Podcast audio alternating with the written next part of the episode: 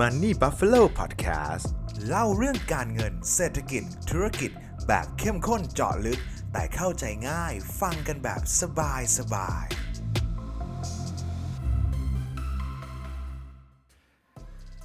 ทำไมเอลซาวาดอร์ถึงกล้าประกาศให้บิตคอยถูกกฎหมาย ท่ามกลางเสียงคัดค้านอย่างมากมาย วันนี้ผมมีเรื่องมาเล่าให้ฟังนะครับ ยินดีต้อนรับทุกท่านนะครับ กลับเข้าสู่รายการ Money Buffalo Podcast นะครับช่วงนี้นะครับผมก็อยากจะมาชวนคุยแล้วกันนะครับ เกี่ยวกับประเทศประเทศหนึ่งครับ เป็นประเทศเล็กๆนะครับแถบทวีปอเมริกากลางนะครับ อยู่ทางทตอนใต้ของสหรัฐอเมริกานะครับประเทศนั้นชื่อว่าเอลซาวาดอร์นั่นเองครับ พอพูดถึงประเทศนี้นะผมเชื่อว่าเมื่อก่อนรวมถึงตัวผมด้วยนะครับ ไม่ค่อยได้สนใจประเทศประเทศนี้เลยเพราะว่าเป็นประเทศที่เล็กมากๆนะครับ แล้วก็ เอ่อไม่ได้มีหุ้นอะไรที่น่าสนใจเรียกว่าไม่ไม่ได้ไม่ได้สนใจจะไปลงทุนในแถบแถบนั้นเลยนะครับ แต่ว่าพอมีข่าวเรื่องของบิตคอยนะครับว่าเอลซาวาดอร์เนี่ยมีการประกาศให้บิตคอยนะครับสามารถชำระหนี้ได้ตามกฎหมาย หรือว่าประกาศให้เป็นสกุลเงินหลักของประเทศอีกสกุลหนึ่งหนึ่งนั่นเองนะครับ ซึ่งการประกาศแบบนี้นะครับ มันก็จะทำให้ประเทศเขานะครับ สามารถใช้บิตคอยในการชำระหนี้ในการ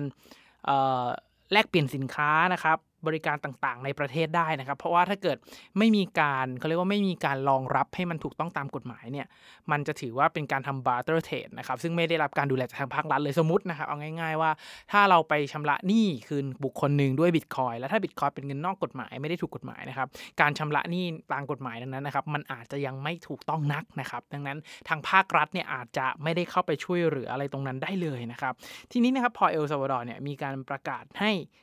บิตคอยน์เป็นที่ถูกกฎหมายแล้วกันนะครับ ทั่วโลกก็สาดสายตาเข้าไปเลยครับ เพราะว่าการที่รองรับให้บิตคอยน์เป็นสิ่งที่ถูกกฎหมายเนี่ยมีผลกระทบทั้งด้านดีแล้วก็ด้านลบนะครับ เดี๋ยววันนี้เราจะค่อย ไล่เรียงกันไปนะครับ ถ้าเกิดใครไม่รู้จักประเทศเอลซาวาดอร์นะผมอาจจะให้แบบ info เล็กๆ เป็น geography เลยนะครับ ก็คือเป็นประเทศเล็กๆ ทางตอนใต้นะครับ มีคนประมาณ 7 ล้านคนนะครับ แต่ว่าข้อมูลนี้ก็ไม่ได้อัปเดตมากนักนะครับ ในวิกิพีเดียหรือว่าในข้อมูลอื่นๆเนี่ยก็อัปเดตล่าสุดก็คือปี 2019 2020 นะครับ มันก็เร็วสุดก็คือเท่านี้นะครับ ซึ่งประธานาธิบดีนะครับ นายิบบูเคเลเนี่ยอายุ 40 ปีเองนะครับ ก็มองว่าบิตคอยน์เนี่ยน่าจะเข้ามาแก้ไขปัญหาบางอย่างในประเทศเขาได้นะครับ ซึ่งปัญหาปัญหานั้นนะครับที่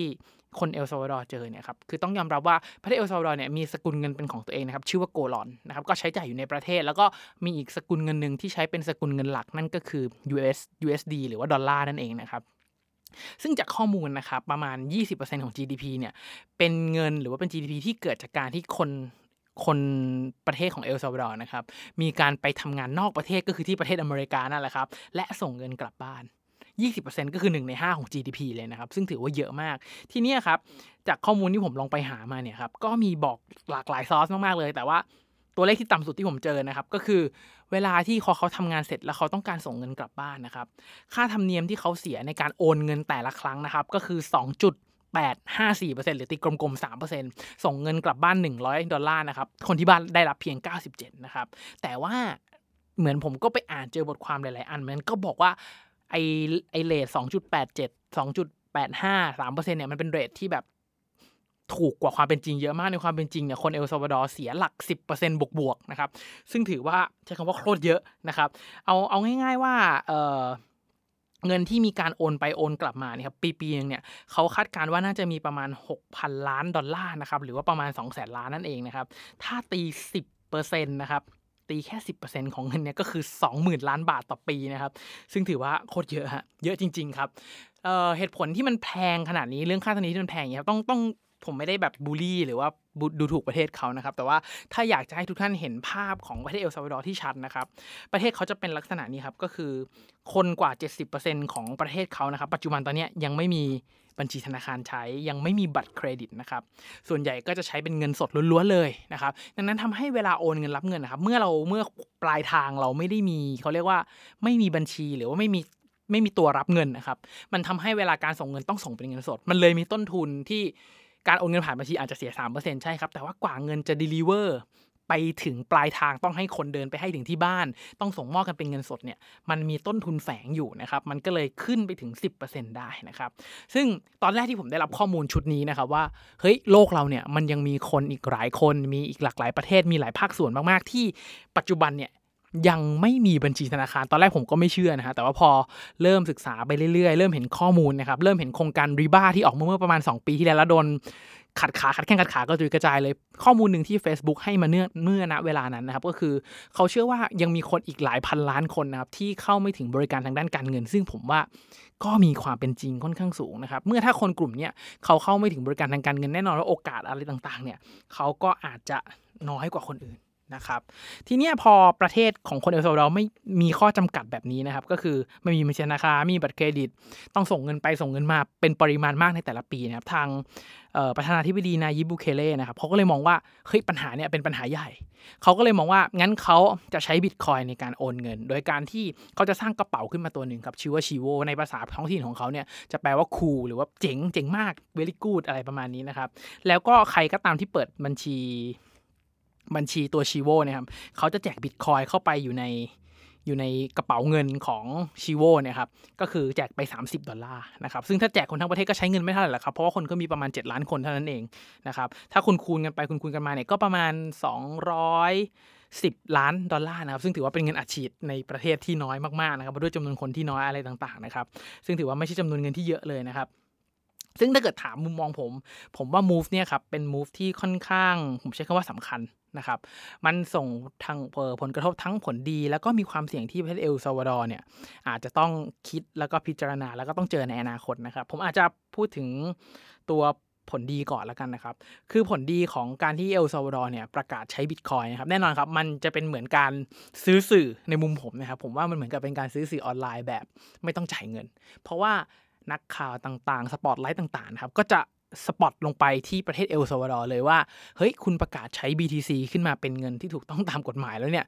ผลที่ตามมาเป็นอย่างไรบ้าง เพราะว่าผมเชื่อว่าการที่เราปรับเปลี่ยนแบบนี้นะครับ ถ้าไม่นับผลทางการเมืองก่อน นับผลเชิงทางโซเชียลเนี่ยเอ่อมันน่าจะมีผลกระทบทางสังคมแน่นอนครับ ซึ่งข่าวล่าสุดที่ออกมาก็คือเริ่มมีการเผาตู้ ATM ที่เบิกบิตคอยน์กันแล้วนะครับ เดี๋ยวเราไปว่ากันเรื่อยๆแล้วกันนะครับ อย่างแรกคือมันเหมือนเป็นการทำโซเชียลเอ็กซ์เพร์เมนต์ครับว่าอยู่ดีๆเนี่ยคริปโตเป็นเรื่องใหม่ แล้วอยู่ดีๆเราเอาคริปโตเนี่ยมาเป็นสื่อกลางในการแลกเปลี่ยน แล้วต้องยอมรับว่าคริปโตมีความผันผวนของราคาที่สูงนะครับว่าการนำไปประยุกต์ใช้เป็นสกุลเงินท้องถิ่นจริง ๆ ให้มันเป็นสื่อกลางในการแลกเปลี่ยนได้จริงๆเนี่ยการทำเทสกับประเทศเล็ก ๆ แบบนั้นก่อนเนี่ยแล้วเห็นผลออกมาเป็นอย่างไรเนี่ยผมว่าถ้าผลออกมาบวกมากๆนะครับเดี๋ยวจะมีอีกหลาย ๆประเทศตาม แต่ถ้าผลออกมาเป็นลบเนี่ยผมเชื่อว่าน่าจะเป็นกำแพงที่สูงมากๆสำหรับการนำคริปโตเนี่ยเข้ามาใช้จริงใน real economy เลยนะครับ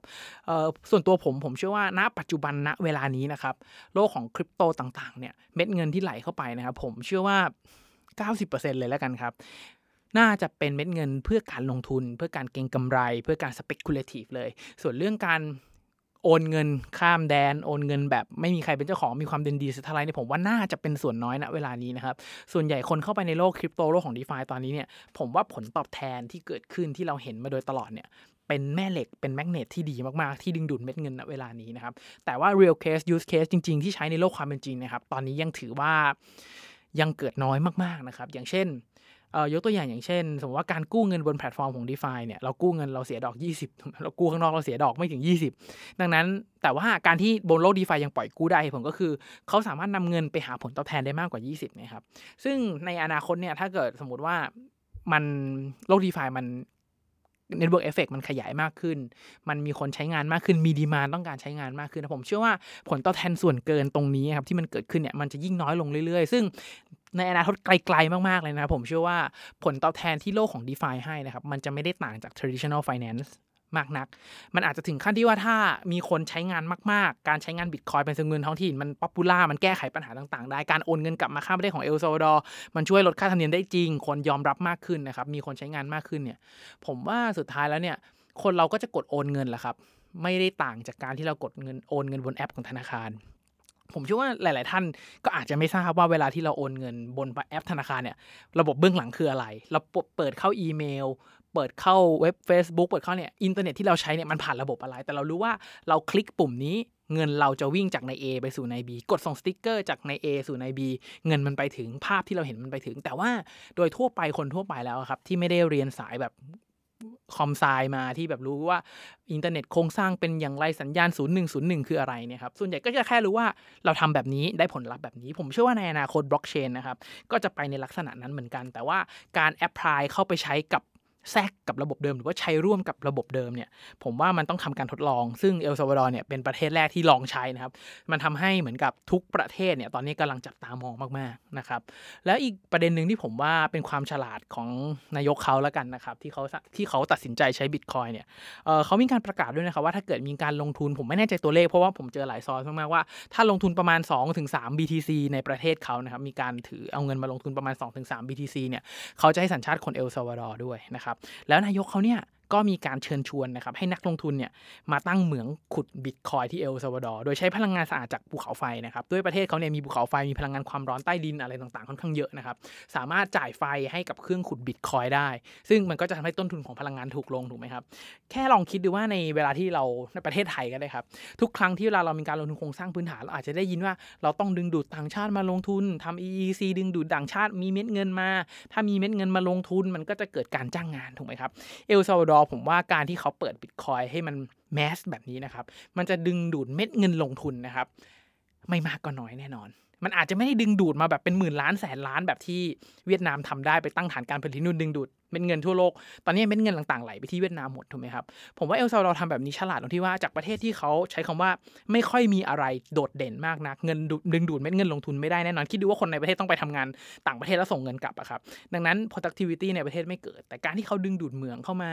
ให้เกิดการจ้างงาน ดึงดูดเม็ดเงินการลงทุนอย่างเงี้ย ผมว่าเป็นการกระตุ้นเศรษฐกิจที่ดีในในในในรูปแบบหนึ่งแล้วกันนะครับ แล้วก็ อีกอย่างหนึ่งที่ผมค่อนข้างค่อนข้างชอบแล้วกันนะครับ ก็คือ การที่เขาเห็นปัญหาว่าเฮ้ยประเทศเขาไม่มีบัญชีเข้าถึงไม่ถึงบริการทางการเงินให้ต้นทุนมันแพงแล้วเขาเปิดชีโวให้เลยเนี่ยแล้วกระตุ้นให้คนไปเปิดชีโวเนี่ยเวลาเราเปิดบัญชีธนาคารมันไม่ได้เงินนะครับแต่ว่าการกระตุ้นที่ให้เราแบบเฮ้ยขยับนิดขยับหน่อยโหลดแอปนั่นโหลดแอปนี่หน่อยแล้วมันได้เงิน 30ดอลลาร์1,000 บาทนะครับสำหรับคนที่ผมว่ารายได้เดือนเดือนหนึ่งไม่ได้เยอะ1,000 บาท มันเป็นเงินที่เอาเรื่องสำหรับเขาดังนั้นผมว่า เวลาที่เรามีแรงกระตุ้นอะไรบางอย่าง ให้อยากทำอะไรบางอย่างแล้ว reward ผลตอบแทนมันมากพอครับ คนจะเสียเวลายอมไปเปิด นะครับซึ่งแน่นอนว่าคนยินดีไปเปิด Chivo กันแน่นอนเปิดกระเป๋าเงินแทนบัญชีธนาคารพอเปิด Chivo ปุ๊บไม่มีค่าธรรมเนียมเพราะว่ารัฐอุดหนุนนะครับคนก็ไปแห่เปิดกัน แล้วก็เวลาการทำนโยบายอัดฉีดอะไรต่างๆเนี่ยไม่ต้องลงทะเบียนครับประเทศไทยเราลงทะเบียนกระจุยกระจาย แต่การลงทะเบียน Chivo ครั้งเดียวเก็บรหัสทุกอย่างไว้บนบล็อกเชนนะครับเรามั่นใจได้ว่าเม็ดเงินที่เราจ่ายไปเนี่ยมันถึงปลายทางแน่นอนเบิกถอนง่ายแน่นอนนะครับอันนี้เป็นสิ่งที่ผมชอบมาก ซึ่งในการที่เขาจะใช้บิตคอยเป็นสกุลเงินกลางนะครับเป็นสกุลเงินหลักของประเทศอีกสกุลหนึ่งไม่ผมไม่ได้บอกว่าเขามาแทน USD หรือว่าแทนโกลอนที่เป็นสกุลเงินท้องถิ่นของเขานะครับ แต่ว่าเขาใช้เพิ่มเนี่ยแน่นอนครับว่าเขาก็ต้องมีการลงทุนโครงสร้างพื้นฐานอื่นๆ ด้วย ที่มันให้เบิกถ่ายใช้สอยสะดวก อย่างเช่น ลงทุนสร้างตู้ ATM ให้มันเบิกถอนสะดวก ลงทุนสร้าง Exchange ให้มันแลกเงินจากโกลอนเป็นบิตคอยใครไม่เชื่อมันบิตคอยได้บิตคอยไปก็แลกเป็น USD ได้ให้มันเกิดสภาพคล่องนะครับเพราะว่าในเรื่องของการลงทุนในเหรียญคริปโตอะไรต่างๆเนี่ยเรื่องของสภาพคล่องถือว่าเป็นปัจจัยหนึ่งที่ โคตรสำคัญนะครับ เราเห็นหลาย ๆ ครั้งแล้วว่าบางทีตลาดที่เกิดความผันผวนในโลกคริปโตเนี่ยมันเป็นเพราะว่าสภาพคล่องมันขาด มันทาให้ราคาถูกลากขึ้นไป ถูกดึงลงมาเนี่ยได้อย่างรวดเร็วแบบสลิงขาดเลยว่าขึ้นลิฟต์ติดจรวดเลยนะครับ เหตุผลก็เป็นเรื่องนี้แหละครับ ซึ่งการที่เขาประกาศใช้บิตคอยน์ครับ แน่นอนว่ามันมีผลมีความเสี่ยงมีผลด้านลบ ตามมาด้วยเช่นกันนะครับ เพราะว่าต้องยอมรับว่าบิตคอยน์เป็นเรื่องใหม่แล้ว มันเป็นการกระจายอำนาจนะครับ การใช้คริปโตเนี่ย เพราะว่ามันไม่มีใครเป็นเจ้าของสกุลเงินอยู่ดีๆ ใครจะพิมพ์บิตคอยน์ขึ้นมาไม่ได้แต่ดอลลาร์มีคนพิมพ์ได้ ถูกไหมมีคนเสกขึ้นมาได้ แต่ว่าพอเอลซัลวาดอร์ประกาศแบบนี้ครับ แน่นอนว่าพอ เราไปขัดแข้งขัดขาใครในเชิงมหภาคอยู่ดี มีคนต้องการใช้เงินดอลลาร์อยู่ครับ แล้วความต้องการใช้เงินดอลลาร์ลงเพราะว่าความต้องการบางส่วนจะไปใช้บิตคอยน์มากขึ้นในอนาคตนะครับ แน่นอนว่าอย่างแรกที่โดนเลยคือทางเอลซัลวาดอร์เนี่ยถูก World Bank ลด credit rating ลงนะครับ จาก B3 B3 ตัวเนี่ยครับ เป็น CAA1 คือลดมา 1 ขั้น คือการลงมาระดับ C มันก็คือ non investment grade แล้วครับ ซึ่งในทางลงทุนถ้าเรามองตราสารหนี้มองประเทศเหมือนตราสารหนี้มันก็คือ junk bond แล้วครับระดับ C เนี่ยดังนั้น ไม่เป็นผลดีกับตัวเขาแน่นอนนะครับ แล้วก็การที่เขาประกาศใช้บิตคอยน์เนี่ยมันเป็นเหมือนกับการตัดตัวกลางอะครับ เรารู้อยู่แล้วว่าโลกคริปโตที่เกิดมาเนี่ยเขาพยายามตัดตัวกลาง แล้วก็ทำต้นทางกับปลายทางเนี่ยให้มาเจอกันด้วยค่าธรรมเนียมที่ต่ำที่สุดด้วยด้วยจุดหมายเนี่ยการตัดตัวกลางครั้งนี้นะครับ เป็นสิ่งที่ผมว่าท้าทายนะครับ ซึ่งส่วนตัวเองผมก็จับตามองนะครับว่าตัวเอลซัลวาดอร์เนี่ยจะเป็น role model ในการใช้คริปโตเคอเรนซีนะครับ เป็นสกุลเงินหลักได้มากน้อยขนาดไหน ผมเชื่อว่าถ้า success มีคนตามแน่นอน แต่ถ้า fail ก็ถือว่าเป็นกรณีศึกษา แล้วก็เป็นกำแพงกั้นให้กับคริปโตนะครับ ซึ่งพอเห็นแบบนี้นะครับข่าวที่เกิดมาในช่วง 2-3 วันนี้ก่อนที่ผมช่วงอัดพอดแคสต์นะครับข่าวล่าสุดเนี่ยคือก็เริ่มมีแรงต่อต้านนะครับ เพราะว่าการที่เราเปลี่ยนจากจุดหนึ่งไปอีกจุดหนึ่งนะครับแน่นอนว่ามันต้องมีคนที่เห็นด้วย และมีคนที่ไม่เห็นด้วยนะครับซึ่งเราไม่รู้หรอกครับคนที่ไม่เห็นด้วยเนี่ยเป็นใครเป็นอำนาจมืดไหมเป็นคนในท้องถิ่นจริงหรือเปล่า หรือว่าเขา ถูกจ้างมาอันเนี้ยเราไม่สามารถรู้ได้แต่ว่าสิ่งที่เกิดขึ้นคือมันเริ่มเกิดการโกลาหลครับมันเริ่มมีการเผาตู้ ATM มันเริ่มเกิดการประท้วงที่ว่าเฮ้ยคุณเอา BTC เข้ามาเป็นแบบนี้มันจะทำให้เกิดผลเสีย 1 2 3 4 แบบนี้ ซึ่งความเสี่ยงในอนาคตยังมีอีกเยอะมากมายครับ โลกคริปโตยังถือว่าเป็นสินทรัพย์ที่เกิดขึ้นมาใหม่มาก ๆ ใหม่แบบใหม่มากๆ ดังนั้นผมเชื่อว่ามันยังมีความเสี่ยงอีกหลากหลายรูปแบบที่มันมีอยู่ แต่ว่าคนส่วนใหญ่อาจจะยังหาไม่เจอ ก็เยอะนะครับ ดังนั้นเรื่องของการลงทุนนะครับ มันเป็นเรื่องที่เราต้องเรียนรู้จากอดีตไปเรื่อยๆ และเชื่อมั่นกับอนาคตอะไรสักอย่างหนึ่งต่อให้เราวิเคราะห์ดีแค่ไหนก็ตามครับ ความผิดพลาดมันก็เกิดได้การบริหารความเสี่ยง การกระจายความเสี่ยงในการลงทุนนะครับซึ่งถึงเป็นเรื่องที่สำคัญมากๆนะครับ ดังนั้นเนี่ยถ้าสำหรับตัวผมผมว่าเหตุการณ์เนี้ยเป็นเหตุการณ์ที่ค่อนข้างใหญ่ และส่งผลกระทบต่อโลกคริปโตที่สูงมาก อาจจะส่งผลกระทบด้านบวกแบบที่ไม่เคยเป็นมาก่อน หรืออาจจะส่งผลกระทบด้านลบ แบบที่คริปโตอาจจะ ต้องดีเลย์การเติบโตของมันนะครับ ไปอีก 5 ปี 10 ปีเลยก็ได้เหมือนกันนะครับ แต่ถ้าถามผมส่วนตัว ผมว่าทั้ง traditional finance ทั้ง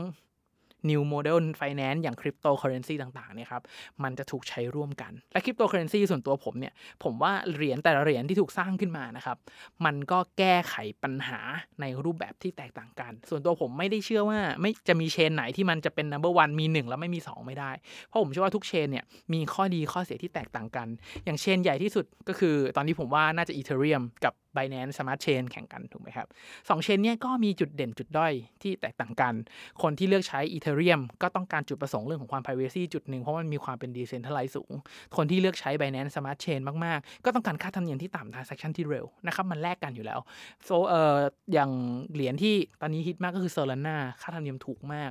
การทำ Solana แน่นอนครับว่า พอมันถูกมาก มันคนก็เข้าไปใช้เยอะจริงครับ แต่ว่าความ privacy ต่างๆ มันก็น้อยกว่า Ethereum ดังนั้น transaction ไหนที่เขาไม่ได้ต้องการ